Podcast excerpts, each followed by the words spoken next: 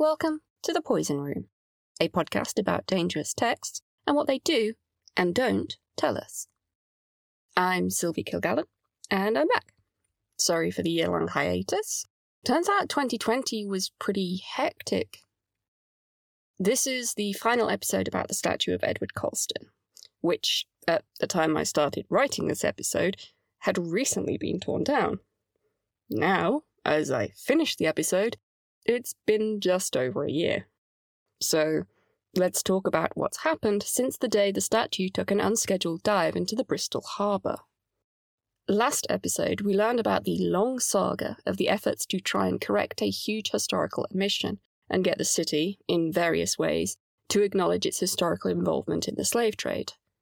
One small part of those efforts was an attempt to get a second plaque added to the statue of Edward Colston to try and undo the whitewashing of his deep involvement in the slave trade. This whitewashing, as we know from the previous two episodes, was a prolonged project by the various societies that sprang up after Colston's death that traded on being associated with his name and thus had a vested interest in keeping his reputation squeaky clean. They were aided by another society that existed before Colston was even born, the Society of Merchant Venturers. Edward Colston had been a member in his lifetime, and the society persists to this day. It was primarily because of the merchant venturers that a second plaque was never added to the statue. They vetoed the proposed wording on the plaque, submitting their own sanitized version that renamed trafficking as transporting and implied that Colston and the Royal African Company, in which he held a very high position, were simply a delivery service rather than directly involved in purchasing enslaved people. Just as a plaque had finally been made, the Mayor of Bristol, Marvin Rees, stepped in and vetoed the wording due to being distinctly unimpressed with the meddling of the merchant venturers, an unelected, secretive group accountable to no one. Rees ordered the wording to be rewritten again, but before that could happen, the citizens of Bristol took matters into their own hands. I don't know if things would have been different had a second plaque actually been installed. I'm inclined to suspect not, though it might have helped explain to people why protesters pulled the statue down. Turns out, statues simply existing in public spaces don't actually teach history, and many people still hold a very sanitised view of Colston. So, what has happened since the statue was dumped in the harbour? Let's start with the bunch of rich people accountable to no one who didn't want it either removed or to have a historically honest plaque the merchant venturers. What did they think of what happened? One member of the secret club, Marti Burgess, who, I remind you, is the Society's first and only black member, and who joined their club at the start of 2020, said those resistant to change had squandered opportunities to contextualize or put the statue in a museum. And she's definitely not wrong. What about the rest of the merchant venturers? On the 12th of June, five days after the statue was toppled, they released a statement. It's not lengthy, so I'm just going to quote it in full. Following the Black Lives Matter protest in Bristol on the 7th of June, the energy for change across our city continues to grow. The statue of Edward Colston was removed from Bristol city centre last weekend, and the fact that it has gone is right for Bristol. To build a city where racism and equality no longer exist, we must start by acknowledging Bristol's dark past and removing statues, portraits, and names that memorialise a man who benefited from trading in human lives. It was inappropriate for the Society of the Merchant Venturers to get involved in the rewording of the Colston statue plaque in 2018 and we've listened to the constructive comments put to us over this past week. As we look forward, we are examining our own role within the city and how we collaborate with others and accelerate our part in ensuring Bristol overcomes inequality and disadvantage wherever it exists. As the co-sponsor of Colston's Girls' School, we are fully supportive of their plans to conduct a transparent consultation to consider renaming the school. We welcome a new name that accurately reflects the school's vision and values we also support Colston School as they too enter a process of discussion about the school's name. It is inexcusable that racism and inequality still exist today. We share a determination for Bristol to become an inclusive, sustainable, and successful city where the place of your birth or the colour of your skin is not an obstacle. Inappropriate to get involved with rewording the plaque? You don't say. These are fine words, and hey, if this event gets them to actually wake up to the problems of racism in Bristol today and to stop whitewashing Colston's history, then that's great. But this is a society that, according to Countering Colston, refused to meet with them on multiple occasions to discuss such issues. So, you know, not much inclined to just take them at their word. We'll have to wait and see if their words are backed up with action. If they survive, that is.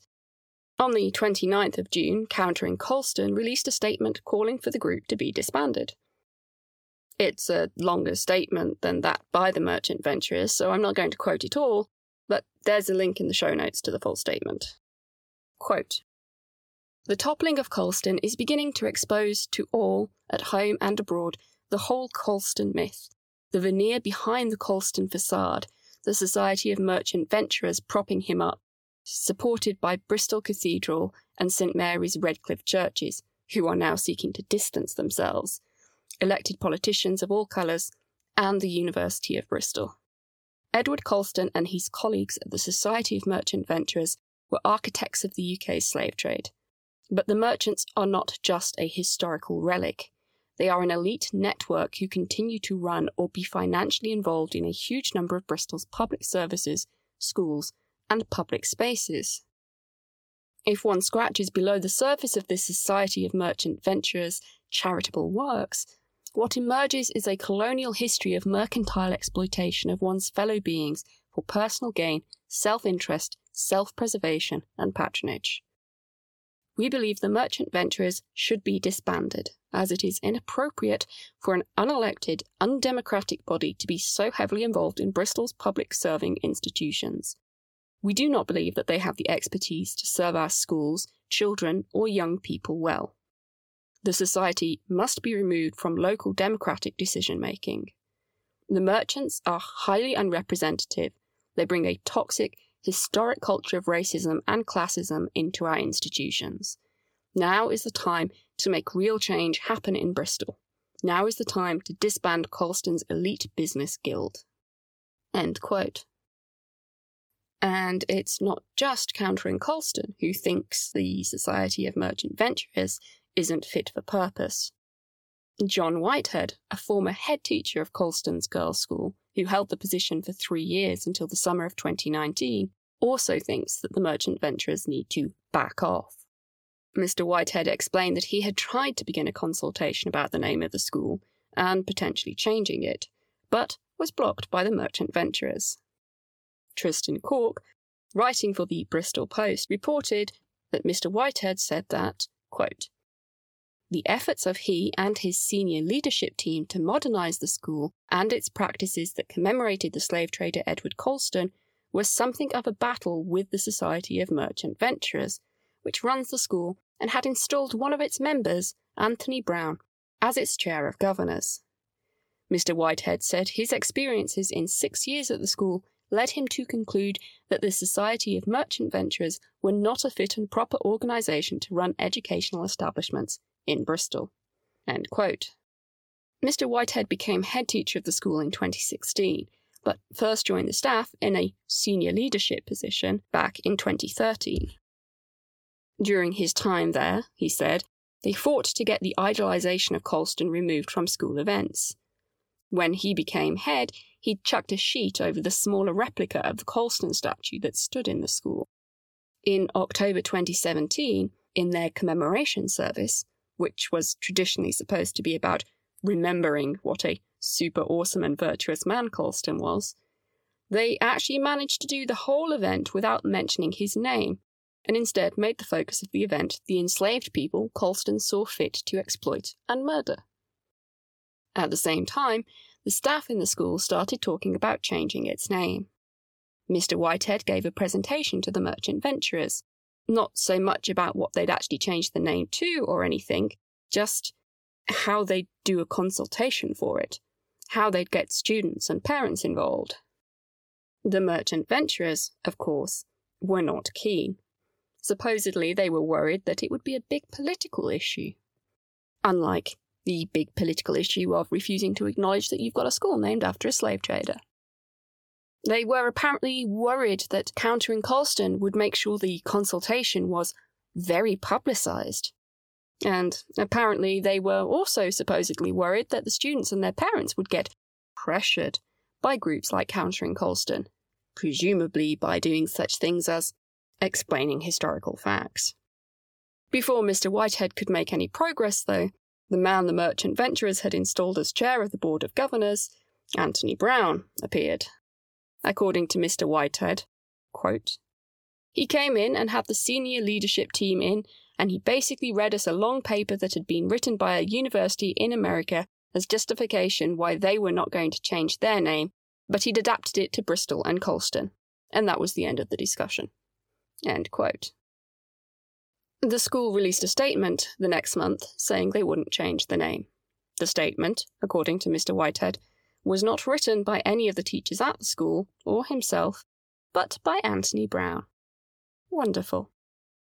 This put Mr. Whitehead in the unenviable position of having to defend a decision he didn't make and didn't agree with. All because the merchant venturers were more worried about negative publicity than the legacy of racism. Mr. Whitehead's comments on the merchant venturers are fairly damning. He told the Bristol Post that, quote, the SMVs have been very careful to project a more progressive image in recent times. It is important that we ask whether this outward facing image reflects the real values that members express in their internal conversations. Is it possible that they pragmatically shift their position to retain credibility as opposed to making the right ethical decisions for those they claim to serve? and added, quote, My instinct is that they only change when they have no choice. Their instinct is self preservation. This instinct is more important than their commitment to improving schools. This is why they are not fit sponsors for an education trust. Which does kind of match what we've seen with the statue of Colston and the renaming of the buildings they're associated with that bear Colston's name. So that's one aspect of the fallout of the toppling of the statue. All that attention that the merchant venturers tried to avoid by doing nothing is finally catching up with them. Because they did nothing. And it's definitely about time the SMV received some scrutiny. I wish I could have told you more about them in previous episodes, but there's not much out there, and the one book on the subject by the Bristol Radical History Group I couldn't get hold of. On October the 6th, 2020, after consultation with students, parents, staff, and the public, Colston Girls' School announced that it would be changing its name. The school got a group of staff and students to work together to produce a long list of 10 potential names, which was then presented to the Venturers Trust, the arm of the merchant venturers that runs the school. They shortlisted three names, which then went back to the students for the final vote. In November 2020, the school announced its new name, Montpelier High School. Montpelier is the area of Bristol in which the school stands. So, that's the school. What did other people think in the aftermath of the removal of the statue? What about people like, say, a local Tory councillor who thought that vandalism of a second plaque would be entirely justifiable and thought that racist caricatures were totally appropriate mascots? Richard Eddy disapproved, of course, strongly.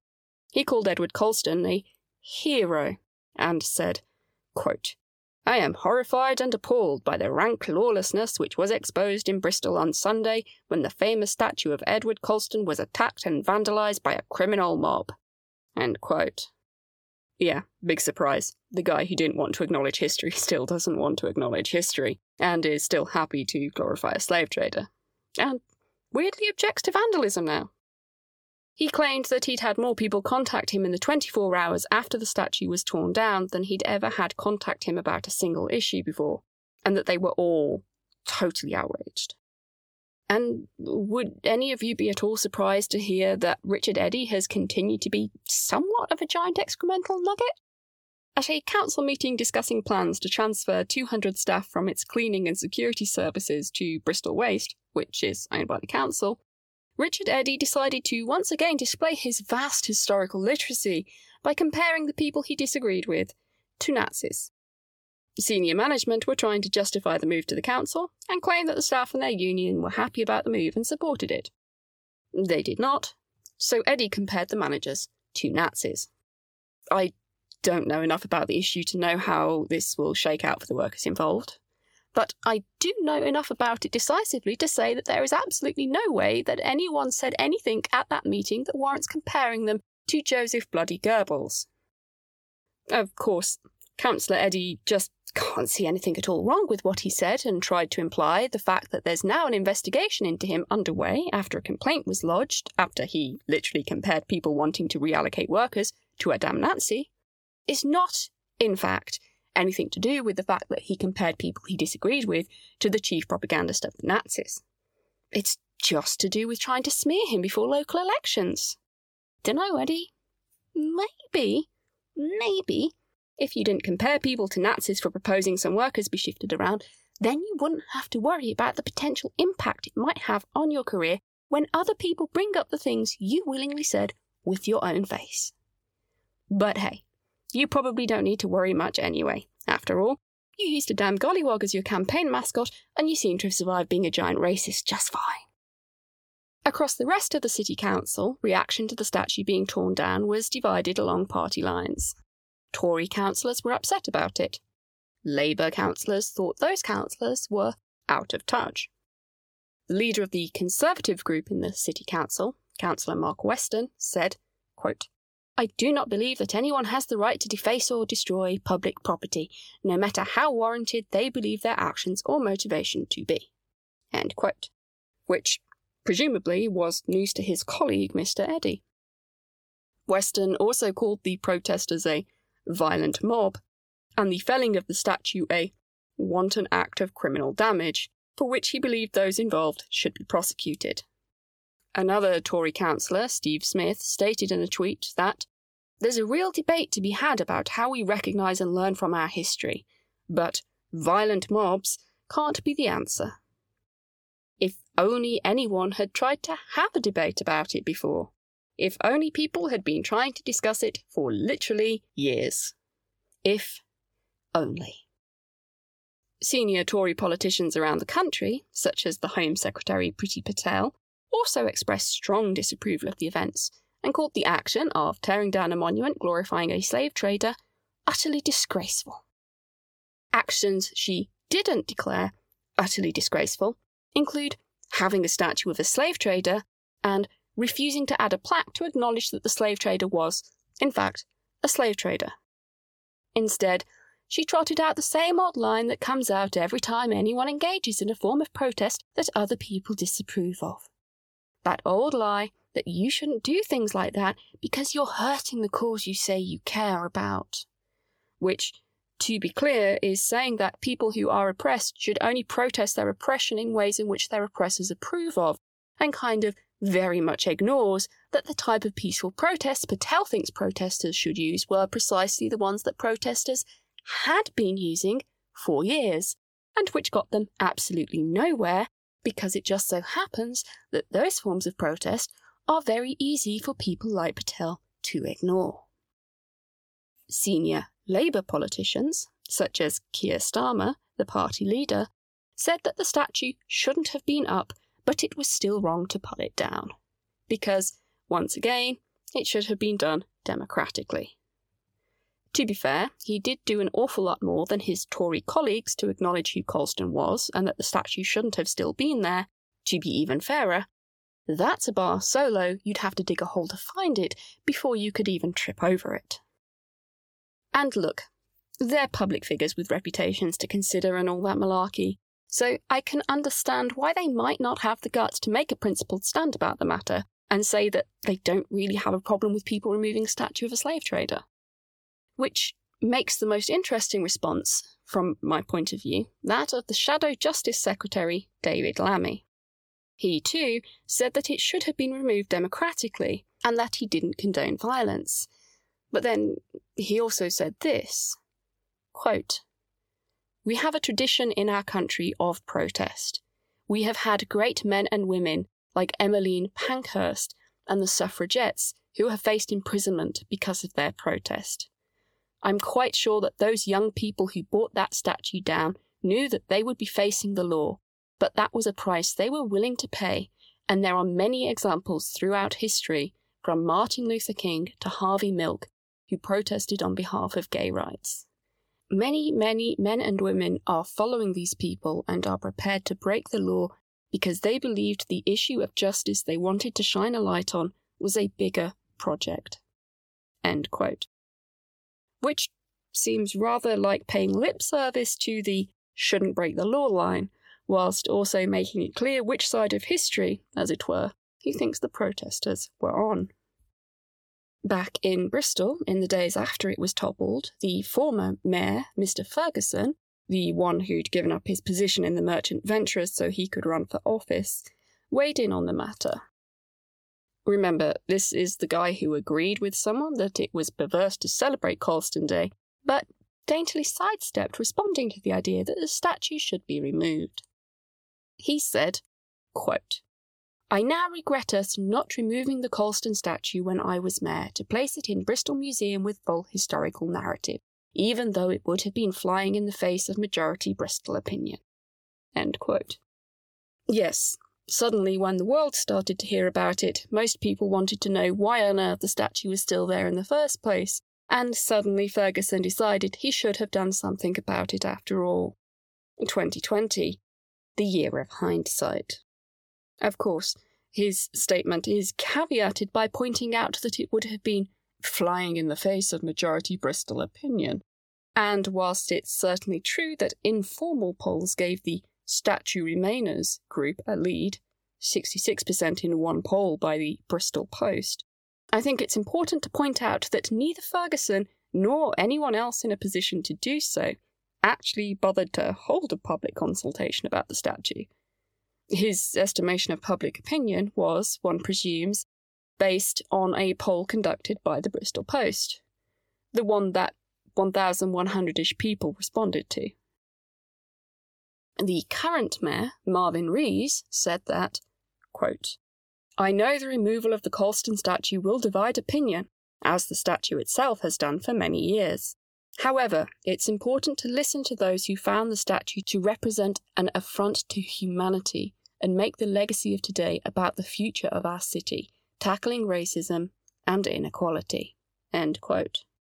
He also said, regarding the future of the suddenly empty plinth, that, quote, the future of the plinth and what is installed on it must be decided by the people of Bristol.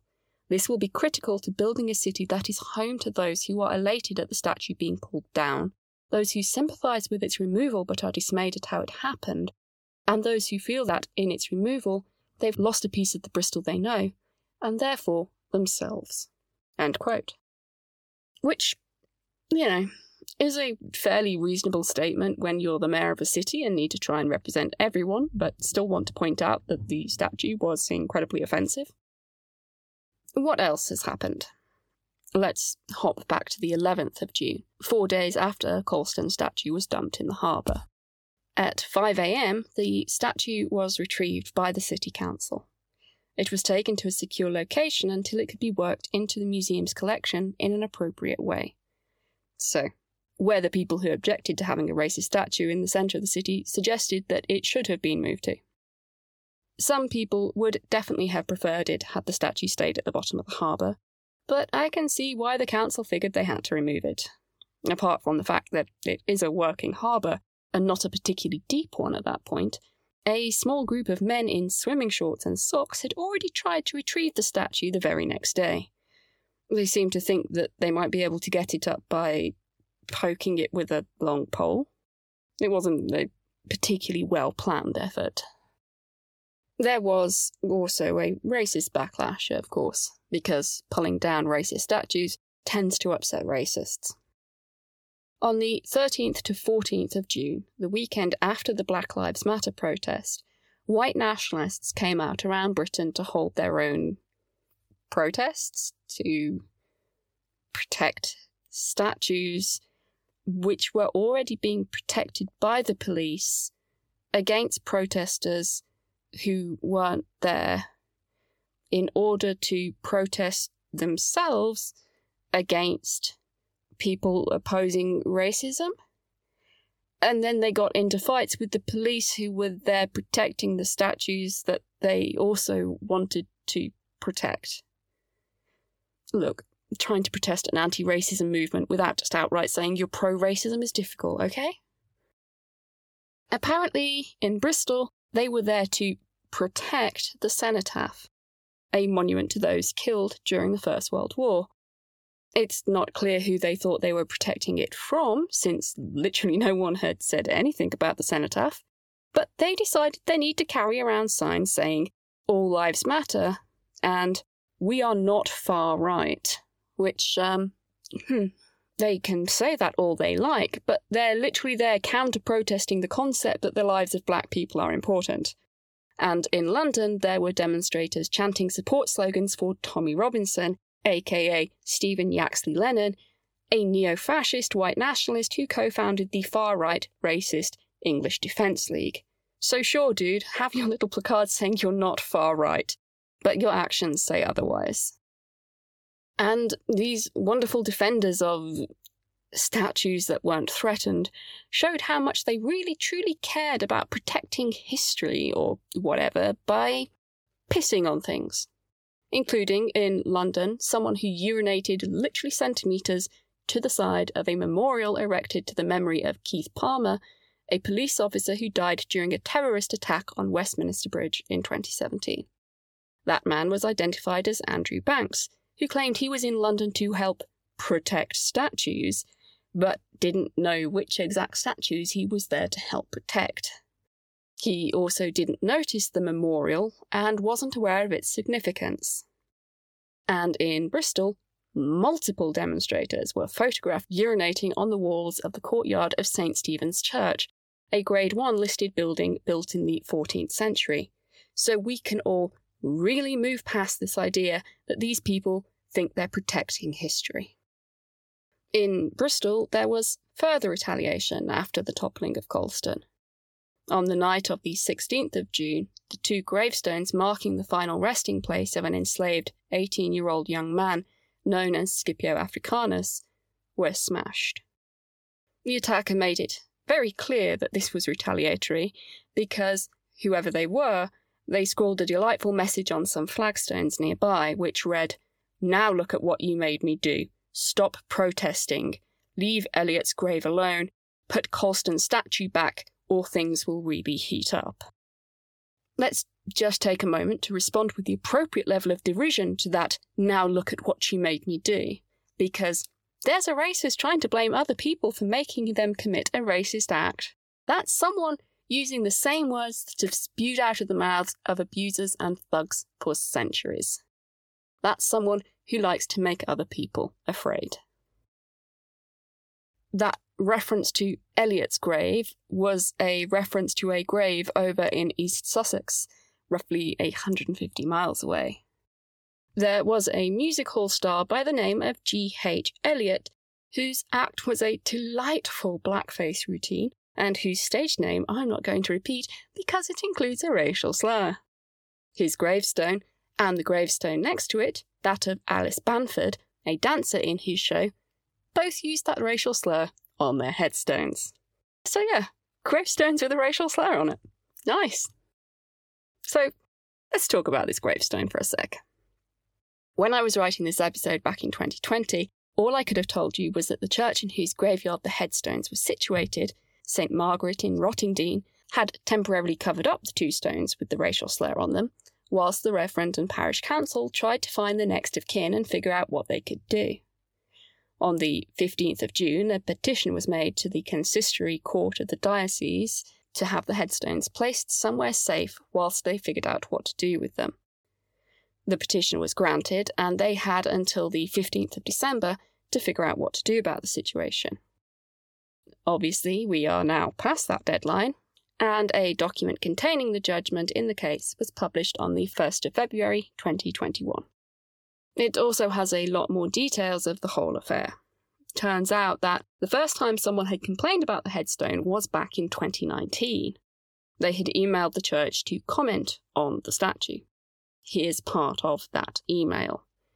Quote, I grew up in England in the 70s and 80s at a time when the word, hmm, was offensive and was used against people like me with a Caribbean heritage. Today, it is still offensive.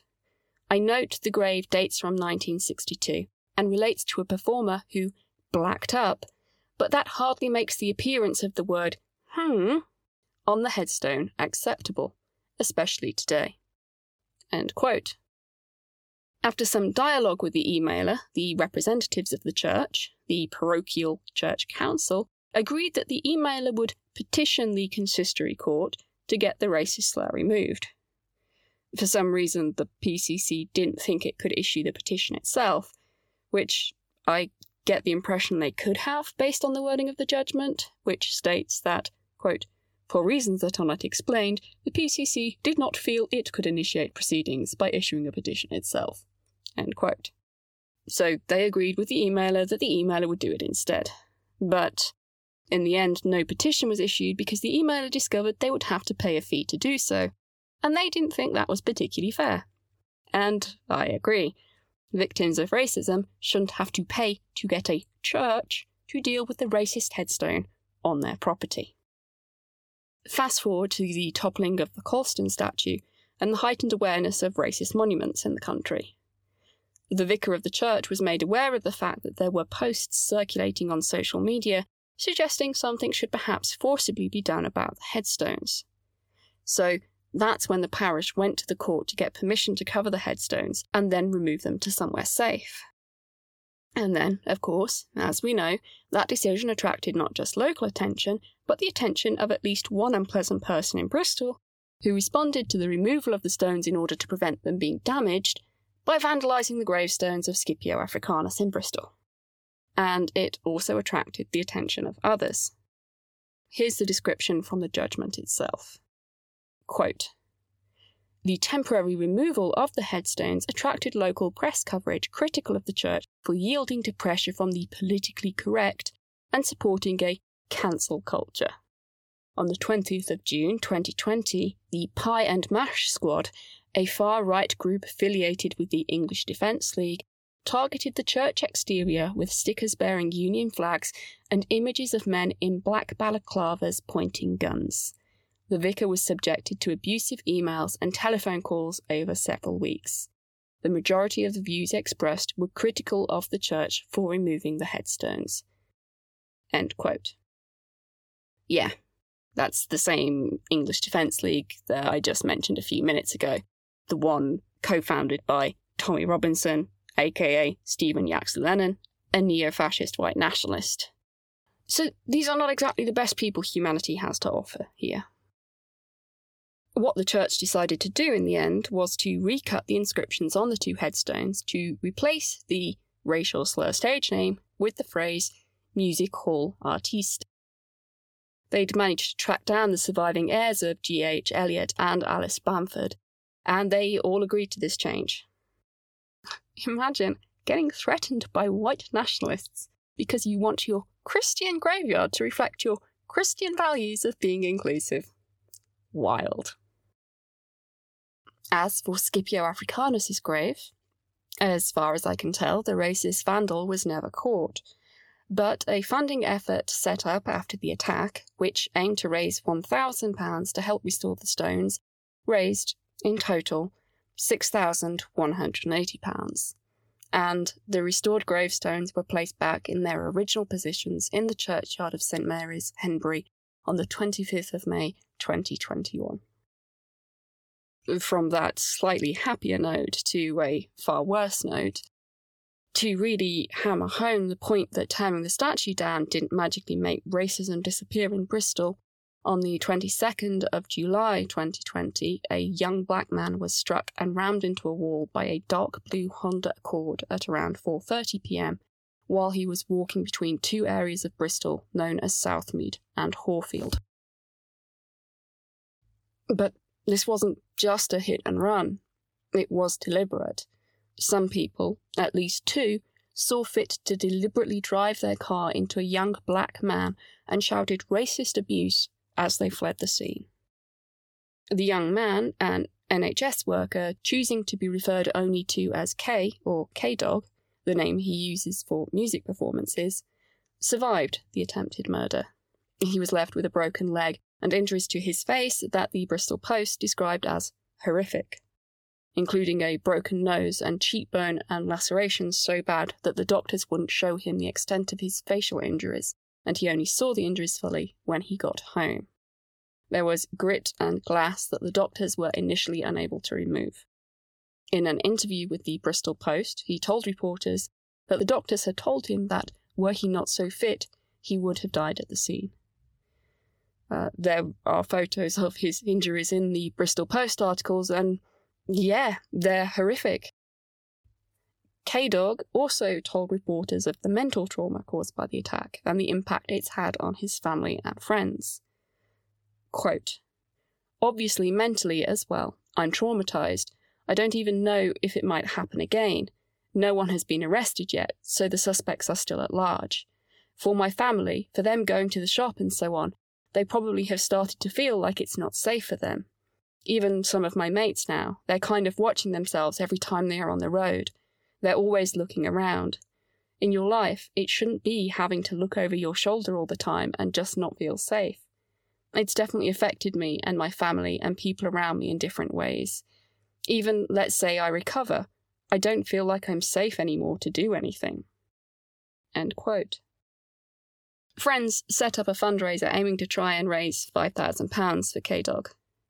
Two days in, the total donated was already twice that much. By the time the campaign ended, it had raised £58,330. On August the 1st, two 18 year old boys were arrested on charges of attempted murder. Another man, 22 years old, was detained the following day and released under investigation. They arrested another man, aged 23, the day after that.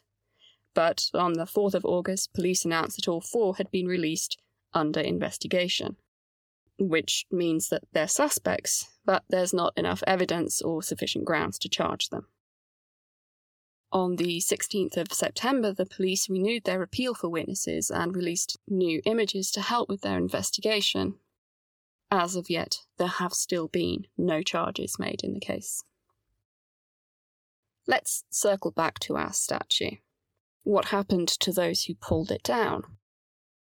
Police began an investigation into the toppling of the statue after a formal complaint from the Bristol City Council.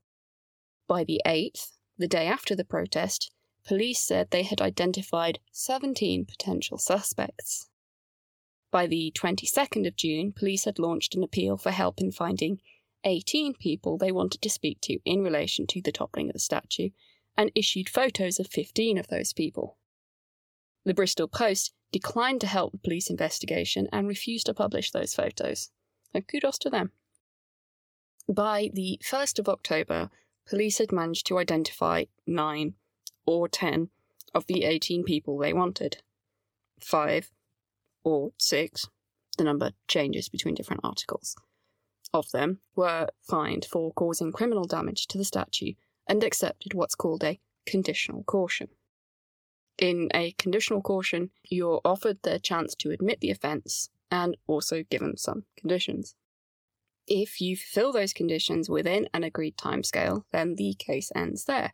You don't go to court, you don't get charged with a crime, and you don't get prosecuted. So you can still genuinely say no if, say, a job application form asks whether you have any criminal convictions or not. But if you were applying for a job that, for example, required you to work with children or vulnerable adults, then you'd have to do a DBS check, and it would show up on that check for a few years. The caution will always be recorded somewhere, but after six years, it won't automatically appear on a DBS check unless it's for an offence on the serious offence list, and that list does not include pushing the statue of a slave trader that should have been removed years ago into the nearby harbour. And I have to say, despite not agreeing that they should be charged at all, I can sort of see why giving conditional cautions might help ease community tensions. Those who thought the statue shouldn't be removed would probably be outraged if there were no consequences at all. But when you look at the actual conditions applied to these specific cautions, well, they had to pay a £100 fine, which is the maximum fine that they could be given based on the offence admitted to. And that money was sent to a local charity called Nilaari, which describes itself thusly Quote, we are a black, Asian, and minority ethnic led registered charity with over 20 years' experience delivering social care support, talking therapies, and training to adults and young people across Bristol. We help to deal with re offending behaviour, mental health, and problematic substance use. We use our understanding and experience to advocate for equality and social justice in key strategic policy forums. End quote regardless of how one feels about Colston, it's pretty hard to object to money being given to such a charity. And to be honest, if they'd set up an event where you could donate £100 to charity and be allowed to help drag the statue into the harbour, they'd have probably found a lot of people happy to pay up. Those accepting the caution also had to put in two hours of environmental improvement works supervised by the City Council. That can include litter picking, removing graffiti, or something like that. Oh, and they also had to complete a questionnaire for a commission set up by the City Council, in which they could explain the reason for doing what they did and give other concerns and thoughts going forward, whatever that means. The commission, titled We Are Bristol History Commission, is kind of vague. Its aim is to look at Bristol's history and then do something to help people learn about the history somehow. Not exactly clear what it's going to do. Make recommendations, maybe? Anyway, the files of the remaining four people the police identified were forwarded to the Crown Prosecution Service to make the decision on whether they should be prosecuted or not. Who, of course, decided that it was in the public interest to charge them with criminal damage. Their first court hearing was on the 25th of January, and there was visible support in the city for the four defendants, who all pleaded not guilty. Police tried to curtail a planned demonstration outside the courthouse by supporters of the Colston Four, citing coronavirus lockdown laws. Some people still turned up, which resulted in the police arresting four of them. The police pretended that the four had been warned that they needed to move on and had then been arrested when they hadn't, which turned out to be a giant pack of lies. They didn't give those people chance to leave the area after being warned that they shouldn't be there. They just immediately arrested them, which was totally, absolutely just an honest mistake of the cops misunderstanding the COVID lockdown laws. The police ended up having to apologise and pay out compensation to the four they arrested. The Colston Four appeared in court again in March this year and renewed their not guilty pleas. Their trial has been set to begin on December 13th this year. There's currently a fundraiser on GoFundMe to help cover the legal fees of the defendants. I'll put a link in the show notes to it. And to bring it back once again to the statue and the plinth, and to bring it once again back to that statue and that plinth, what is happening with that empty plinth? On the 15th of July, just over four weeks after the statue of Colston was removed, a new statue appeared on the plinth. It was a statue of a black woman raising her fist in a black power salute. The woman in question was protester Jen Reid, who had actually climbed the plinth the day the statue was torn down and struck that very pose. It was made by artist Marc Quinn and installed by his team in the early morning. Mayor Marvin Rees's response to the statue was to point out that Quinn is a London based artist with no ties to Bristol. He said that the future of the plinth must be decided by the people of Bristol. Which, fair point, I think, but Jen Reid is from Bristol. And given how reluctant the council were to ever have to confront the statue of Colston, the fact that they managed to remove a statue of a black woman from the same plinth only a day after its installation is, you know. Quinn paid for the costs of the statue's removal, but I'm not actually sure where it is right now. The council removed it and said they would keep it for Quinn to decide what to do with. Either he could come pick it up or donate it to the museum's collection. There's an effort to try and get the statue back on the plinth for a period of two years, but a final decision hasn't been made yet. Finally, let's talk about what's happened to the statue a year later. They said they were going to put it in a museum. Have they? Yes. Work began on the exhibit display arrangements in April, and on the 4th of June, a local museum called the M Shed opened its doors, carefully, because COVID, to the public. The statue will be on display there until the 5th of September. It's being displayed lying down, as it appeared after it was pulled from the plinth, still splashed with red paint. Around it are BLM protest signs from the day of the protest that were placed around the plinth. There's an online version of the display that you can see. I'll include a link in the show notes to that too. Of course, some people are upset by the museum display. There's a campaign called Save Our Statues, who want to save our country's illustrious cultural heritage. And I can only assume that they don't know what illustrious means, because otherwise they're simply making a claim that a slave trader should be respected and admired as should the whole history of rich merchants mythologizing him in order to maintain their own non democratic power in the city. And that would be a really weird thing to say. Anyway, this campaign encouraged people to reserve the slots for the exhibition and then not turn up, thus stopping other people who wanted to see the exhibit from going. Because the best way to make sure history doesn't get erased is by stopping people going to museums. Once again, this was never about trying to preserve history. Joke's on them, I guess, because the museum is operating a traffic light system. So if people who booked slots don't turn up, then anyone turning up will be able to enter.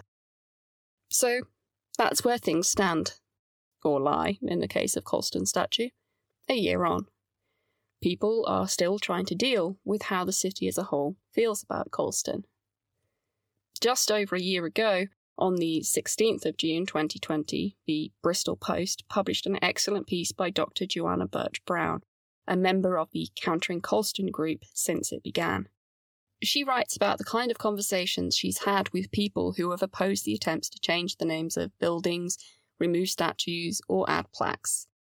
About how, quote, innocent parts of people's identities get caught in the crossfire of politics. end quote. She gives an example of an exchange she had with a lady who was a former student of Colston's girls' school. Quote, she was about 80, and she told me how, in her childhood, she had longed to go to Colston's girls' school. It was her passionate dream, and in the end, she managed it. Being a Colston's girl had meant so much to her all her life. When this lady was young, the name of Colston wasn't that of a slave trader, or even of a philanthropist. To her, it was the name of a school she aspired to attend. She was proud to get into that school, and it's at that school she would have been taught the sanitized history of Colston.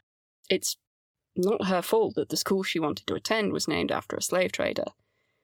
It's not her fault that the school didn't teach a nuanced version of Colston. And it's not the school's fault that they didn't know to teach that the myth of Colston had been constructed by the Society of Merchant Venturers and the various Colston groups. Because this is literally what those societies were aiming for. This was their plan.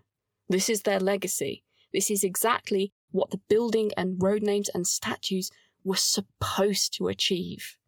They were propaganda. This woman's very reasonable pride in her academic accomplishments is interwoven with the experiences and memories of attending that school. That school, which celebrated Colston Day and taught a sanitized version of Colston's life, is part of the network of ideas related to an event in her life of which she is proud. To criticize Colston by saying Colston's Day isn't something that should be celebrated anymore can feel like a personal attack on her for having attended Colston Day events at her school in the past.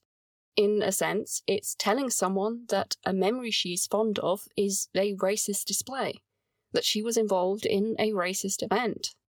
Any reasonable person would be horrified to think that they had joined in something that was racist, and thus the criticism of Colston's day as a celebration of the whitewashed history of Colston becomes a criticism of her for having been unwittingly involved in it.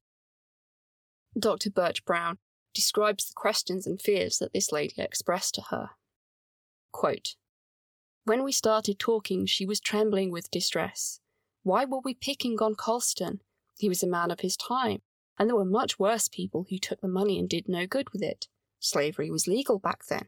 Africans sold fellow Africans, so why are we picking on Bristolians? Bristolians were exploited too. Are we supposed to just feel guilty all the time? We can't change the past. Why not focus instead on modern slavery? That question about whether we are supposed to feel guilty all the time is really important, I think. From reading comments and talking to people, there's this pervasive idea among white people that someone is demanding that they be personally ashamed of the past, that they feel bad for the sins of their forebears. But no one is. I guess if you've grown up feeling proud of something, someone suggesting that perhaps we shouldn't be proud of it feels like a suggestion that we should be ashamed of it. The history is shameful, but no one suggesting that someone should be ashamed of events that happened before they were born. The request is that we acknowledge the legacy of events in the past that still impact communities today, and that we help dismantle mechanisms in society that uphold oppression and it's not an unreasonable request. That's it for this episode. Thanks for listening. If you like the show, please subscribe on whatever podcatcher you're using. Rate and review the show, especially on Apple Podcasts. There will be an episode next week because I've already written it. Not sure whether I'll be aiming at every week or every other week after that. Research and I are currently not on speaking terms with accurately estimating how long something will take. If you have questions, comments, corrections, feedback, want to suggest a topic, etc., you can find the podcast on Twitter at Poison Room Pod or send an email to poisonroompodcast at gmail.com. Transcripts of all episodes are available at poisonroom.com, where you can also see the references and bibliography. As always, if the sources are publicly available, they're linked to. You have been listening to The Poison Room, a podcast that's back, hopefully.